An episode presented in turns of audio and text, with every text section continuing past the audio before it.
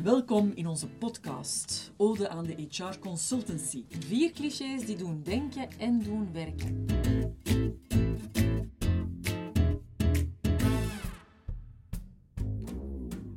Naast mij zit professor Dr. Peggy de Prins, professor HR en arbeidsrelaties aan de Antwerp Management School. En recht tegenover mij zit Bieke, Bieke van Gool. Zij is executive coach, HR consultant en expert in leiderschap en verandering. En met deze podcast brengen we een ode aan de duurzame HR consultancy. In vier afleveringen, met telkens een must-have centraal. We willen hier heel duidelijk het HR consultancy beroep mee positief in de kijker zetten. We willen studenten, maar ook professionals, maar ook opdrachtgevers positief inspireren. En vier krachtige to-do's meegeven. Als je die vier must-haves uit onze podcast erkent en toepast, wordt duidelijk dat HR consultancy een eervol beroep is met bijzonder veel toegevoegde waarde voor de klant, voor de business en ook een beroep of een vak waarin met heel veel passie en voldoening kan gewerkt worden. Onze centrale vraag is: wanneer en waarom excelleert HR consultancy? En nog meer, wat maakt HR consultancy tot zo'n eervol métier?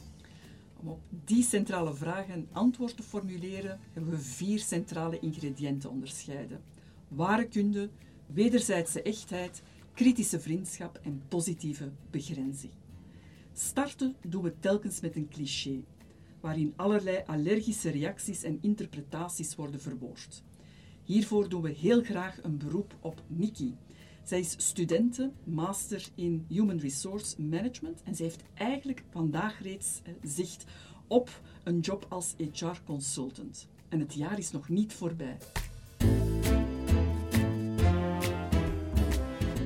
Voilà, we hebben de eerste en de tweede cliché behandeld. En Mhm. vandaag zijn we klaar voor nummer drie. Mhm. Wat heb je voorbereid, Nikki? Ja, ehm, de derde cliché, ehm, ja, dat gaat eigenlijk over dat de consultant denkt dat hij alles kan. Dus ehm, dat die echt wel alles willen verkopen dat ze kunnen. Ehm, dat ze zoveel mogelijk uren kloppen, dat ze kunnen factureren enzovoort. Dus dat opportunisme, dat is echt wel heel hard aanwezig. En dan aan de opdrachtgeverskant ehm, zien we ook wel vaak dat die, dat die persoon echt wel het onderste uit de kan willen halen. Dat die echt een topservice willen voor uh, braderijprijzen, wat dat toch wel het eh, respect van het beroep van een consultant toch wel teniet zou kunnen doen. Ja, de derde cliché, geldgewin, opportunisme. Langs de kant van de consultant, dat horen we Nikki zeggen. En daarnaast de baas die het onderste uit de kan wil, de opdrachtgever die ehm, zwaar gaat onderhandelen en denkt een consultant te kunnen inhuren aan minimale prijzen. En ja, daar, ehm, als ik daar meteen zelf op kan inpikken, dat, daar doe, dat doe ik nu zeker niet meer. Dat is wel Mhm. een evolutie doorheen de jaren, waarin ehm, ja, dat je meer en meer weet en hebt geleerd waar je voor staat en waar je grootste kracht zit. Dus hier komen we weer bij uzelf goed kunnen kennen, maar ook eh, het lef hebben om grenzen te trekken. En wat ik heel vaak heb gedaan, en ik ben daar helemaal niet alleen in als HR-consultant, is onze job is faciliteren en zorgen dat de business kan draaien. Dus als ik Mhm. vragen krijg die ik zelf niet kan oplossen, dan ga ik maken dat er iemand anders is die dat wel kan. En dan voel ik, nou dat is tenminste mijn, mijn manier om in relatie met de klant te gaan, ik bied een, partners, een partnership aan.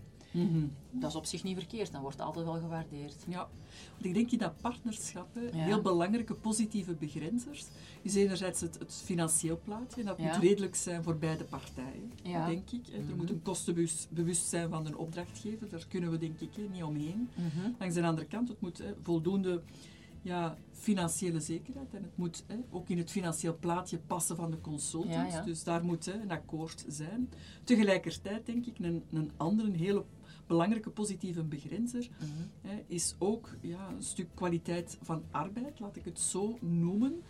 Hè, van wat past er op dat moment naar jobinhoud hè, bij de loopbaan, de loopbaanfase van de consultant. Absoluut, absoluut. En zo doe ik bijvoorbeeld vandaag eh, ander inhoudelijk werk dan jaren geleden. Ik ben als HR-consultant gestart, komende van Hudson, eh, nog komende vanuit recrutering en selectie, organisatie, eh, optimalisatie, eh, functieomschrijvingen. Dat was tien jaar geleden hetgene waar ik mee bezig was.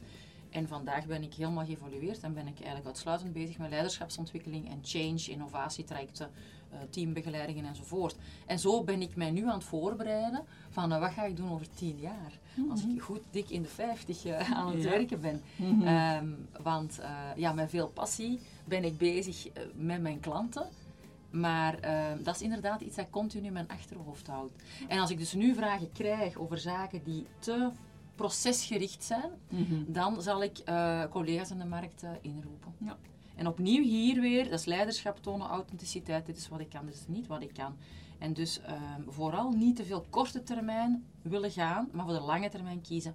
En als het fout gaat langs de kant van de consultant, dan is het van inderdaad dat plat opportunisme. Ja, ik moet zeggen, dat, dat herken ik nu wel. Mhm. Dat zie ik soms. Dat is niet slim. Je kunt beter Mhm. lange termijn denken.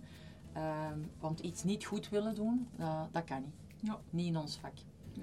Tegelijk, allee, ook weer omgekeerd. Ik denk als je als opdrachtgever te veel begint te, te duwen hè, Ja. op, op tijd en op prijs, dat dat Mhm. ook geen slim idee is. Hè. Dat je ook inderdaad in je eigen voet schiet.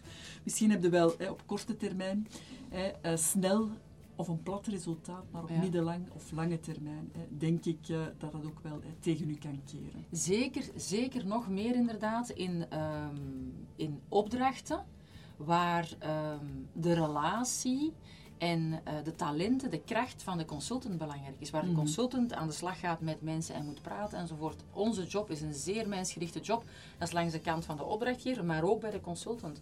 En als wij het gevoel zouden krijgen dat we heel zwaar moeten onderhandelen, dan, dan ja, in hoeverre worden wij serieus genomen. Dus ik kan me niet voorstellen dat dat goed is. Ja.